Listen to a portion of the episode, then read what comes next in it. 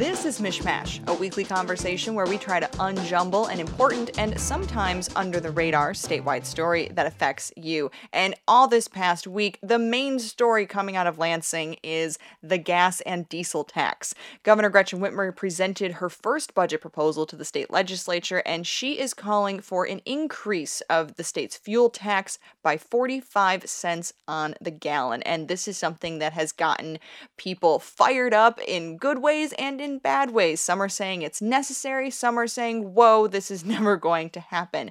But we wanted to unpack not just the tax itself, but the distribution method that Whitmer outlined in her proposal. Governor Gretchen Whitmer says all that extra money that she wants to raise, she wants to have it distributed outside of the Act 51 formula. Jake, what is Act 51?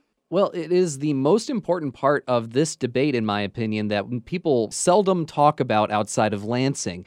Act 51 is Act 51 of 1951. It's the chief way that Michigan distributes its road funding money across the state. And it's pretty equal in many ways, relatively equal throughout the state. And one of the reasons that it's controversial is that it doesn't take into account things like how often a road is used or how much need a road has for repairs. It also treats, let's say you have a two lane road and a six lane road, they, are essentially treated the same under this model that is decades old at this point. If a road is in worse shape, that isn't really taken into account when the model distributes that money to those roads. So this has sparked a big debate in the legislature, too. Let's hear from two members of the legislature both state senators. The first is Wayne Schmidt. He is from Traverse City. The second is Peter Lucido, who is from Macomb County. I'm not going to say just northern Michigan or the Upper Peninsula should get all the money, but I want to make sure that we get our fair share too. That uh, that there isn't the perception that we're a donor state or that we're just giving it to Southeast Michigan and Detroit. Why should my dollars from Southeast Michigan?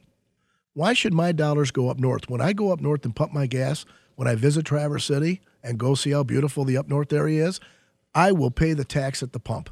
Here's the thing about these two guys. They're both Republicans. They're in the same caucus, in the same room, on the same side of the aisle. So this shows this is not a aspect of this debate that's Democrat versus Republican. This is really urban versus rural. And this is a fascinating wrinkle in this whole debate because not only are lawmakers going to have to agree how they're going to raise new revenue to pay for the state's roads, but then they also have to figure out exactly how they're going to distribute that money.